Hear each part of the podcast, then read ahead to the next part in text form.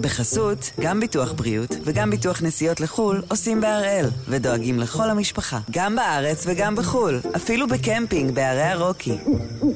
כן, גם שם, כפוף לתנאי הפוליסה וסייגיה ולהנחיות החיתום של החברה. היום יום ראשון, 14 בנובמבר, ואנחנו אחד ביום, מבית N12.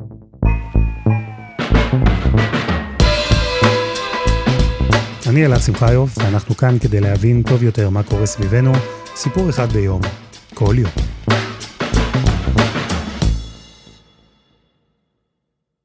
יש דברים שחשוב להגביל. מהירות בכביש לדוגמה. חשוב. כמה זמן יוכלו הילדים לשבת מול האייפד. גם חשוב. עוד חתיכת עוגה אחת, וזהו. סתם דוגמה, אני בכלל לא אומר את זה מניסיון אישי כמובן. אבל גם זו הגבלה לגמרי סבירה. אבל יש דברים שלהגביל אותם זה כבר יותר מורכב. ודבר כזה בדיוק הוא אחד מיסודות הבסיס של הדמוקרטיה בישראל. מי יכול להיבחר ולכהן כראש ממשלה. אז היום תעלה להצבעה ראשונה הצעת חוק של שר המשפטים גדעון סער, שרוצה לעשות בדיוק את זה, להגביל את הזמן שבו יכול אדם לכהן כראש ממשלה. זה חוק שאם היה קיים בישראל, היה מונע לדוגמה את עידן נתניהו. חוק שאם יעבור, ישנה את הדמוקרטיה הישראלית כמו שאנחנו מכירים אותה. ויש אנשים שטוענים שזה רעיון מצוין, שזו הגבלה לגמרי סבירה, כמו לא לאכול עוד חתיכה מהעוגה. שוב, ממש לא מניסיון אישי. אבל יש גם אנשים שטוענים שזו הגבלה מיותרת, אסורה, על הדמוקרטיה הישראלית. אז הפעם אנחנו עם החוק להגבלת הכהונה של ראש הממשלה. דוקטור אסף שפירא, ראש התוכנית לרפורמות פוליטיות במכון הישראלי לדמוקרטיה, יסביר לנו למה זה טוב ולמה זה לא טוב. אבל קודם, כתבתנו בכנסת, דפנה ליאל. שלום דפנה. שלום אלעד. מה בעצם אומרת הצעת החוק? הצעת החוק הזו אה, מדברת על אה, עיקרון פשוט, שלפיו אה, אדם שכיהן בתפקיד ראש ממשלה שמונה שנים ברציפות, יצטרך להתפטר מתפקידו, ואז יראו את הממשלה כולה כאילו התפטרה, ויתחילו הליכים רגילים להקים ממשלה חדשה בישראל. כמובן שראש הממשלה ימשיך לכהן עד שזה יקרה, אבל העיקרון מאוד ברור, אי אפשר לכהן יותר משמונה שנים בישראל ברצף בתפקיד ראש הממשלה. כלומר, הצעת החוק הזו מפרטת אה, זמן, שמונה שנים. היא לא מדברת על קדנציות, והרי אנחנו יודעים שקדנציות בישראל זה מונח אה, גמיש. כן, תראה, לפחות אה, לפי הנוסח שמונח כרגע אה, מולי, אני יכולה להבין שמדובר רק על שמונה שנים רצופות. לצורך העניין, אם בנט כיהן עכשיו שנתיים, ואז לפיד נכנס לכהן שנתיים, היה ובנט אה, ייבחר פעם נוספת, הוא יוכל לכהן עוד שמונה שנים רצופות. כרגע כך אה, מנוסחת הצעת החוק, אבל צריך לומר, זו רק קריאה טרומית, יכול להיות שזה עוד ישתנה בהמשך. אני רק אציין אלעד שיש פה שני סייגים, ואחד הוא א' לתקופת נבצרות, אם אתה מכהן שמונה שנים ובאמצע נבצר ממך אה, מסיבה כזו או אחרת אה, למלא את התפקיד במשך תקופה מסוימת, זה לא אה, ייספר במניין שמונה השנים. ונקבע עיקרון נוסף, שאם אתה ראש ממשלה חלופי, אז התקופה הזאת גם כן לא תחול. זאת אומרת, לפיד כרגע, לדוגמה, לא אה, תופס פזם כראש ממשלה, למרות שהתואר שלו הוא ראש ממשלה חלופי, אבל כשהוא לא זה שמכהן בפועל, אה, הוא לא אה, יצטרך להחשיב את הזמן הזה, לצורך העניין. והיום הצעת החוק הזו מתחילה את הדרך שלה בהליכי החקירה הראשונים. מה צפוי לקרות? יש שם איזשהם מכשולים פוטנציאליים? לא, לא, אני חושבת שהצעת החוק הזו תעבור בקלות רבה. היא הצעה יחסית מינימליסטית, היא לא אה, חלה בצורה רטרואקטיבית, זה גם נכנס להסכמים הקואליציוניים, אה, וקיבל את הסכמת ראש הממשלה בנט לפני ששר המשפטים אה, גדעון סער החליט להעלות את ההצעה הזאת לוועדת שרים לחקיקה, ולכן היא צפויה לעבור בקלות גם בוועדת שרים וגם אחרי זה בכנסת. אז החוק לא חל רטרואקטיבית, כלומר כל מה שהיה עד החוק לא נספר, הוא לא מדבר בכלל על כהונות העבר של נתניהו. אז למה עולה דווקא עכשיו? אה, העובדה שנתניהו זז ממוקד הכוח, נתניהו עצמו, לא קשור לזה? הוא קשור לזה אה, מהטעם הפשוט שהמפלגות שחברות היום בקואליציה רוצות להציג הישג בפני הבוחרים שלהם. הנה, הבטחנו לא רק להחליף את נתניהו, אלא גם לדאוג לכך שלעולם לא יהיה שוב מקרה שאדם מכהן כל כך הרבה זמן ותחת כתב אישום אה, וכדומה. עכשיו, יש שתי הצעות על השולחן. ההצעה הראשונה מדברת על הגבלת קדנציות, וכאמור, היא לא תחול על נתניהו, והצעה נוספת כן תחול על נתניהו, וקובעת שאדם שהוגש נגדו כתב אישום, לא יוכל לקבל את המנדט להרכבת ממשלה. זו כבר הצעה שכן נוגעת אה, לנתניהו, וכרגע אני עדיין לא רואה איך מעבירים אותה בכנסת, יש עם כך קשיים רבים, אולי זה יקרה בהמשך, כרגע זה עוד לא מסתייע. ואני חושבת שלמפלגות שהבטיחו את המהלכים האלה, נוח להתהדר בהצעת החוק להגבלת הקדנציות, כאילו אה, זה נותן את מענה לבעיית נתניהו. בפועל מדובר בהצעת חוק שאומנם תיכנס לתוקף מיידי, אבל סביר להניח שלא יעשו בה שימוש מעשי במשך אה, לא מעט שנים, ובעיקר, אה, אלעד, בנורמות ובנוהג הפרלמנטרי שלנו, אני לא אתפלא אם כשיגיע הרגע, אותו ראש ממשלה מדובר, לא ימצא איזה חבר כנסת מהמפלגה שלו שיקום בוקר אחד ויחליט שהוא מתנגד לעיקרון הזה וכדומה, וימצא דרך לבטל אותו. לפי מה שאת אומרת, אני חייב לומר שזה נשמע לי שיש פה סוג של אה, ספין. הקואליציה מבינה שהיא לא תצליח להעביר את החוק שמונע מנאשם להרכיב ממשלה, חוק שהוא ישירות מדבר על נתניהו, אז הם מייצרים איזה שיח סביב הגבלת כהונה, חוק שממילא לא יחול על נתניהו. זה בטח לא ימנע ממנו אה, לשוב לתפקיד. לא, זה ודאי לא ימנע ממנו לשוב, אה, ושוב, זה אה, ייגע ויעסוק בבנימין נתניהו אם הוא יכהן עוד שמונה שנים רצופות. ועדיין, היום ראיתי סרטון של תקווה חדשה שמתגאה בכך שהנה הם מקדמים את החוק להגבלת קדנציות, ובאופן מניפולטיבי למדי שמו את התמונה של נתניהו ברקע. למרות שכמו שציינת, כרגע זה יותר חל על לפיד, למשל, שאולי ייצור איזושהי כהונה רצופה. אולי כמובן, אם בכלל, מאשר על נתניהו. זה יותר חוק שנוגע להם בשלב הזה, מאשר לנתניהו. מהצד השני יגידו לך, אה, מדובר פה בעיקרון שאנחנו רוצים להוביל, ובמובן הזה שינוי החוק ייתן את המענה שבעתיד היה ואם יהיה ראש ממשלה שיכהן כל כך הרבה זמן, אז החוק הזה אמור לחול עליו. בתוך המערכת הפוליטית, החוק הזה מייצר איזשהו שיח, אפשר לאפיין אה, תומכים ומתנגדים, נניח אה, ימין מול שמאל, אופוזיציה מול קואליציה, איך זה נראה? כרגע השיח הזה בעיקר מתחלק אה, לקואליציה ואופוזיציה, או כן תומכי ביבי או לא תומכי ביבי, כי הפוליטיקאים מבינים שככה הציבור תופס את זה. זה דיון שראוי מאוד לנהל, אבל כרגע הוא לא מתנהל, זה פשוט מתחלק לכן נתניהו, לא נתניהו, בלי להבין שהחוק הזה כרגע הרבה פחות קשור לנתניהו מלאנשים אחרים שאולי זה יחול לגביהם קודם.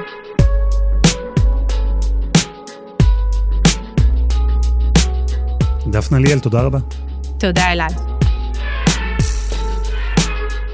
במאי 1995 ישב בנימין נתניהו, אז המועמד לראשות ממשלה, בנימין נתניהו, במעגל של דן שילון. כבר ישר רואים שאלו היו ימים אחרים. כי נתניהו סיפר איך הוא ושרה הולכים לבתי קולנוע, נוסעים במוניות. הוא סיפר שהסרט האהוב על יאיר, הילד, הוא מלך האריות. הרבה השתנה מאז, ויש עוד דבר אחד שהשתנה, כי נתניהו מדבר שם על צעד שהוא מקדם בלהט, הגבלת כהונת ראש ממשלה. אמרתי שראש ממשלה לא יוכל לכהן יותר משתי קדנציות, ואני אגיד לך למה. אם לא תעשה את זה בקדנציה הראשונה, אולי תעשה מה שצריך בקדנציה השנייה, אבל יותר מזה אתה לא צריך.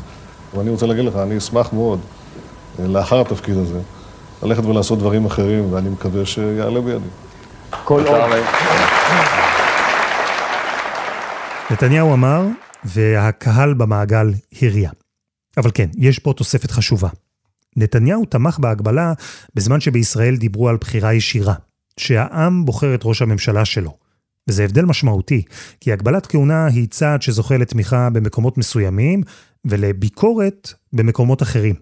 ויש פה יותר מרק שאלת ההגבלה, יש שאלות אחרות שצריכים לשאול. אז בדיוק אותן נשאל לדוקטור אסף שפירא, מומחה לרפורמות פוליטיות במכון הישראלי לדמוקרטיה. דוקטור שפירא, שלום. שלום. נתחיל מהתומכים. למה זה טוב? למה בכלל להגביל אפשרות של אדם להיבחר באופן דמוקרטי זה דבר חיובי?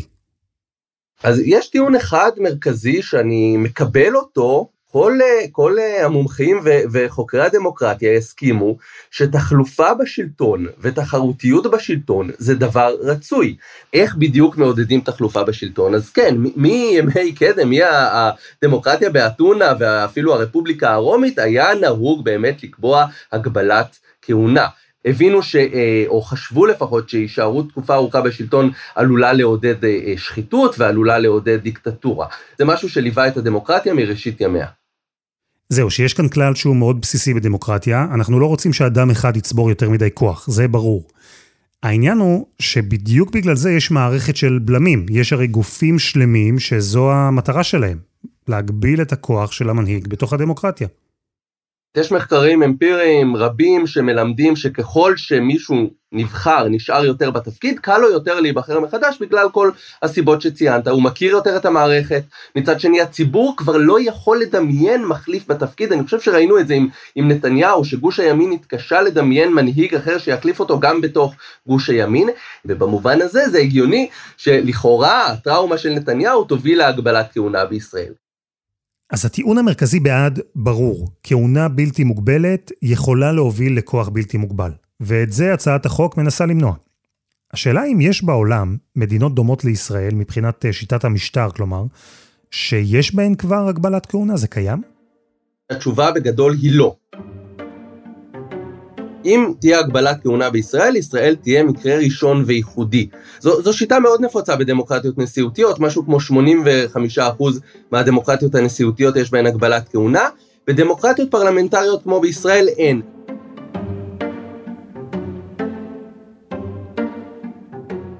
פה שווה אולי לציין משהו. יש משטר נשיאותי, כלומר, משטר שבו העם בוחר ישירות את המנהיג שלו, ככה זה בארצות הברית לדוגמה, ויש דמוקרטיה פרלמנטרית. שבה העם בוחר נציגים, והנציגים הם אלה שבוחרים את המנהיג. בישראל, לפחות רשמית, היא פרלמנטרית. אנחנו בוחרים חברי כנסת, והם ממליצים לנשיא על ראש ממשלה. למה בעצם הגבלת כהונה היא עיקרון שנתפס כמקובל אצל נשיאים, ולא מקובל בעולם במקומות שבהם יש פרלמנט?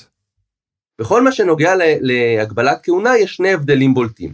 א', נשיא בדמוקרטיות נשיאותיות יכול ליהנות מהרבה יותר סמכויות מאשר ראש ממשלה בדמוקרטיות פרלמנטריות. הוא מפקד הצבא, הוא יכול להטיל וטו על חקיקה של הפרלמנט, קשה מאוד מאוד להדיח אותו, קשה עד בלתי אפשרי, כמו בארצות הברית, והוא נהנה מלגיטימציה ישירה, מלגיטימציה ציבורית, בגלל הבחירה הישירה שלו על ידי הציבור. כל הדברים האלה לא קיימים בדמוקרטיה פרלמנטרית. אז החלוקה היא די ברורה ודי הגיונית, צריך לומר. כי נשיא שנבחר ישירות על ידי העם מחזיק ביותר סמכויות, ולכן כנראה שנכון להגביל את הכהונה שלו. ראש ממשלה שנבחר על ידי הנציגים בפרלמנט, על הנייר ממילא מוגבל יותר בכוח שלו. כי הוא הרי צריך לתחזק קואליציה, צריך לשמור על רוב, ובאמת בישראל אנחנו רואים לא פעם כמה קל יחסית להפיל ראש ממשלה, וכמה קשה לראש ממשלה לפעול כמו שהוא היה רוצה, כי הוא חייב להתחשב בשיקולים קואליציוניים. ולכן בתיאוריה אין מקום להגביל כהונה של ראש ממשלה, שהוא ממילא חלש יותר בהשוואה לנשיא. אבל למה עכשיו פתאום הקונספציה הזאת אה, מתחילה להשתנות? איך למשל מסבירים למה בכל זאת יש מקום להגביל גם ראש ממשלה שנבחר על ידי הפרלמנט? המצב הזה קצת השתנה בשנים האחרונות. גם בישראל וגם בדמוקרטיות פרלמנטריות אחרות, למשל בריטניה, ראש הממשלה הולך וצובר יותר כוח ובמובנים מסוימים נהיה מבחינת העוצמה שלו יותר דומה לנשיא בדמוקרטיות נשיאותיות. זה תהליך ש, שמכונה בשם המאוד לא קליט בעברית התנשיאותיות או פרזידנציאליזם אה, באנגלית. עכשיו אנחנו רואים את זה בישראל. נתניהו, ו- והאמת שגם קצת אולמרט ושרון לפניו, אבל במיוחד נתניהו צבר הרבה יותר עוצמה בתפקיד ראש הממשלה מאשר ראשי ממשלה קודמים. למה זה קורה? זה קורה גם כי המפלגה נהייתה יותר חלשה, המפלגה במקרה הזה מפלגת הליכוד, פעם הייתה מפלגה יותר אה, דמוקרטית עם יותר אופוזיציה פנימית, והעובדה הזאת קצת איזנה את מעמד ראש הממשלה, זה הרבה פחות קיים היום בליכוד. אבל מה שיותר חשוב זה מה שקורה בתוך הממשלה. משרד ראש הממשלה וראש הממשלה עצמו הם הרבה, בעלי עוצמה הרבה יותר גדולה מאשר בעבר. המשרדים האחרים נהיים, נהיו הרבה יותר חלשים. משרד החוץ למשל, שפעם היה משרד חשוב, פוצלו סמכויותיו לכמה משרדים קטנים, המשרד לנושאים אסטרטגיים, המשרד לענייני אה, מודיעין, המשרד לשיתוף פעולה אזורי, המשרד לענייני תפוצות. במקביל נוספו כל מיני גופים לתוך משרד ראש הממשלה, שממלאים תפקידים שבעבר מולאו על ידי משרדים אחרים. אם זה המטה לביטחון לאומי, מערך הגיור, המועצה הלאומית לכלכלה. כלומר, משרד ראש הממשלה הלך והתעצם. ראש הממשלה הלך והתעצם מול הממשלה, מול המפלגה שלו, מול הכנסת. ולכן יש חשש גובר גם בדמוקרטיות פרלמנטריות כמו בישראל, מריכוז עוצמה בידי ראש הממשלה, מה שלא היה בעבר.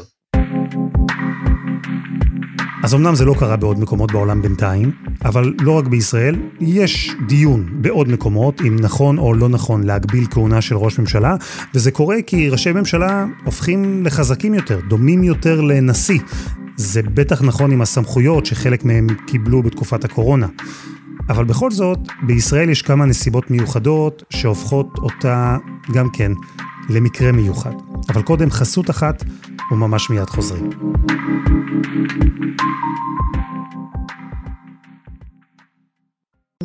בחסות, גם ביטוח בריאות וגם ביטוח נסיעות לחו"ל עושים בהראל, ודואגים לכל המשפחה, גם בארץ וגם בחו"ל, אפילו בקמפינג בערי הרוקי. כן, גם שם, כפוף לתנאי הפוליסה וסייגיה ולהנחיות החיתום של החברה. אנחנו מדברים על הצעת החוק להגבלת כהונה של ראש ממשלה, הצעה שמתחילה היום את המסלול שלה בדרך להיות חוק שישנה אולי את הדמוקרטיה הישראלית. דוקטור אסף שפירא, אנחנו דיברנו על זה שראש ממשלה שנבחר על ידי הפרלמנט, הוא לכאורה על הנייר חלש יותר במה שהוא יכול לעשות. וצריך לזכור, קל יותר גם להדיח אותו, בטח בהשוואה לנשיא. בארצות הברית לדוגמה, כשמדברים על זה שיש הגבלה לשתי קדנציות, זה שתי קדנציות, זה חקוק. בישראל, או בטח בישראל, אי אפשר להגיד ששמונה שנים זה שתי קדנציות, זה הרי לא חייב להיות ככה. אז חוק כזה אה, יכול לעבוד בישראל? זה לא בעייתי? סביר מאוד להניח שראש ממשלה יגיע למגבלת הכהונה באמצע הקדנציה, עכשיו אנחנו יודעים שהכנסת והממשלות בישראל גם ככה לא יציבות, אז אנחנו, לא יציבות, אז אנחנו מכניסים כאן מנגנון נוסף של חוסר יציבות. מעבר לעניין שהחוק הזה צפוי אה, לפגוע ביציבות, הוא גם צפוי לפגוע בתפקוד הממשלה. תחשוב על ממשלה שמתחילת כהונתה ידוע שתופסק כהונתה אחרי שנתיים. האם ראש ממשלה בממשלה כזאת באמת ייהנה מעוצמה שדרושה לו כדי לנהל את המדיניות? לא, סביר להניח שמלכתחילה יהיה מאבק בלתי פוסק בין יורשי העצר ובין המפלגות שכל אחת מהן תנסה לשפר את עמדות המיקוח שלה לקראת אה, אה, תום כהונת הממשלה ולקראת הרכבת הממשלה החדשה. זהו, שאמרנו שיש טיעונים אה, לכאן ולכאן. כי מצד אחד אפשר להגיד שראש ממשלה שלא צריך שוב להיבחר, הוא מנותק מהצורך להתעסק בפוליטיקה קטנה. הוא יותר חזק במידה מסוימת. אבל מהצד השני אפשר לטעון שראש ממשלה שלא יכול שוב להיבחר, נתפס כחלש יותר, ואז הוא גם פגיע יותר ללחצים של מפלגות אחרות בקואליציה. והרי בישראל, אנחנו יודעים, ממילא יש הרבה לחץ של מפלגות בקואליציה. אז לפחות באופן פוטנציאלי, חוק הזה יכול לערער את היציבות, זה יכול ליצור בעיות. ובאמת, בגלל הסיכונים האלה ואחרים, אין היום דמוקרטיה פרלמנטרית אחרת שהחליטה בינתיים ללכת על זה. השאלה, דוקטור שפירא, אם המצב אצלנו הוא עד כדי כך חמור, שכהונת אה, ראשי ממשלה יצאה משליטה באופן כזה, שמצדיק שישראל תהיה המדינה הראשונה בעולם? התשובה לא. בנימין נתניהו הוא היחיד בדורות, ראש הממשלה היחיד בדורות האחרונים שבעצם היה מגיע למגבלת הכהונה הזאת. מי היה מגיע לכך לפניו? דוד בן גוריון. מעבר לזה, האם אפילו הכהונה של נתניהו היא מקרה קיצוני לעומת מדינות אחרות? גם כאן התשובה היא שלילית. נתניהו כיהן עכשיו 12 אה, אה, שנה רצופות כראש ממשלה. אבל אם בודקים דמוקרטיות אה, פרלמנטריות אחרות, אפשר למצוא לא מעט מקרים כאלה, ואנחנו יכולים לראות עכשיו את אנגלה מרקל, ש, שעוד לא הוקמה ממשלה חדשה בגרמניה, אבל היא כבר מכהנת 16 שנה בתפקיד, ויש לא מעט דוגמאות. יש לפחות 11 ראשי ממשלה בדמוקרטיות פרלמנטריות שכיהנו יותר מאשר נתניהו, והרבה שכיהנו 10-11 שנים כמו נתניהו. כלומר, האם יש כאן בעיה באמת בדמוקרטיה הישראלית? אני חושב שהחוק הזה אה, מוצג ו- ו- ומקודם בכל כך עוצמה, בגלל בעיות אחרות שקשורות לכהונת נתניהו, בעיקר בעיות שקשורות לעניינים המשפטיים פליליים של נתניהו, שלא ניכנס אליהם כאן. בסדר, אבל זה משהו שבטח צריך לקחת בחשבון, כי תומכי החוק טוענים שנתניהו היה בשלטון כל כך הרבה זמן, והעובדה שהוא מואשם בפרשות שחיתות, היא קשורה לזה. אה, כוח משחית וכל זה. קודם כל צריך לציין שהרבה יתרונות שבאופן כמעט אינטואיטיבי אתה חושב שיש להגבלת כהונה, אז מחקרים אמפיריים לא מצאו שיש יתרונות כאלה גם במשטרים נשיאותיים. הגבלת כהונה לא תורמת, בטח שלא באופן ברור, למאבק בשחיתות, היא לא תורמת לעידוד הנהגה איכותית יותר, היא לא תורמת למדיניות אה, שקולה ואחראית ולתכנון מדיניות לטווח ארוך. היא גם לא פוגעת בדברים האלה, אבל, אבל בוודאי שזו לא סיבה לקדם הגבלת כהונה. אז יש הרבה שאלות שאפשר לשאול סביב הגבלת כהונה, אם היא מתאימה בכלל לשיטת משטר כמו שלנו, אם בישראל בכלל יש את הבעיה הבסיסית שהיוזמה הזו באה לפתור, אם אנחנו רוצים להגביל בצורה הזו את הכוח של המנהיג שלנו, ואם זה בכלל עובד. אבל בסוף, אני חושב שאם אנחנו רוצים לזקק את השאלה הכי בסיסית סביב היוזמה הזו, אז השאלה היא אם הדמוקרטיה הישראלית עובדת כמו שצריך או לא.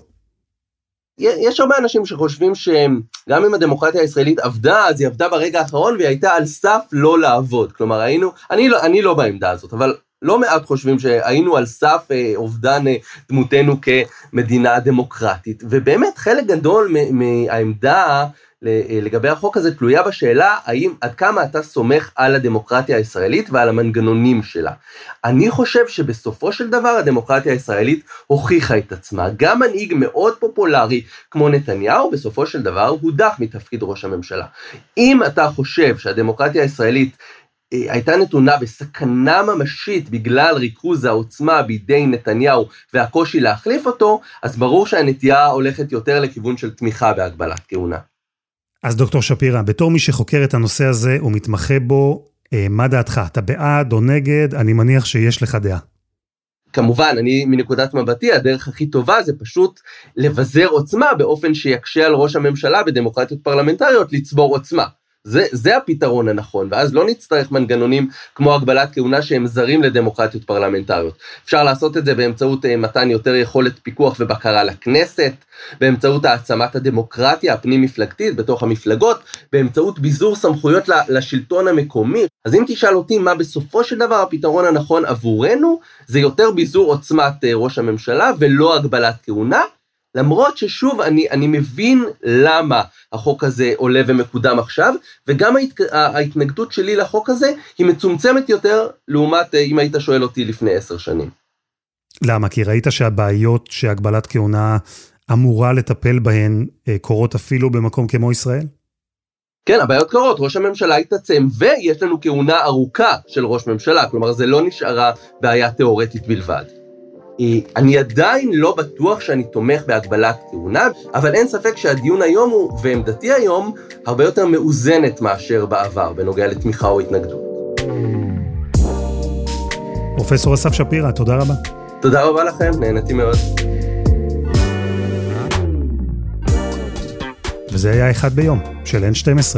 הפרק הזה, כמו כל הפרקים הקודמים שלנו, למשל הקרב על חוק האזרחות, אז כולם זמינים ב-N12 ובכל אפליקציות הפודקאסטים. ואנחנו גם בפייסבוק. אתם מוזמנים לקבוצה שלנו, ספרו לנו שם מה דעתכם, אתם בעד או נגד הגבלת כהונה של ראש ממשלה, נשמח מאוד לשמוע. העורך שלנו הוא רום אטיק, בצוות דני נודלמן ועדי חצרוני, על הסאונד יאיר בשן שגם יצר את מוזיקת הפתיחה שלנו, ואני אלעד שמחיוף, ואנחנו נהיה כאן גם מחר.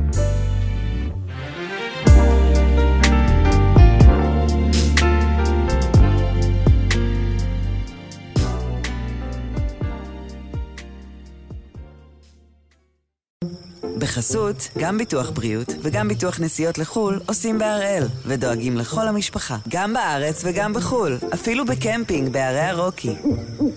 כן, גם שם, כפוף לתנאי הפוליסה וסייגיה ולהנחיות החיתום של החברה.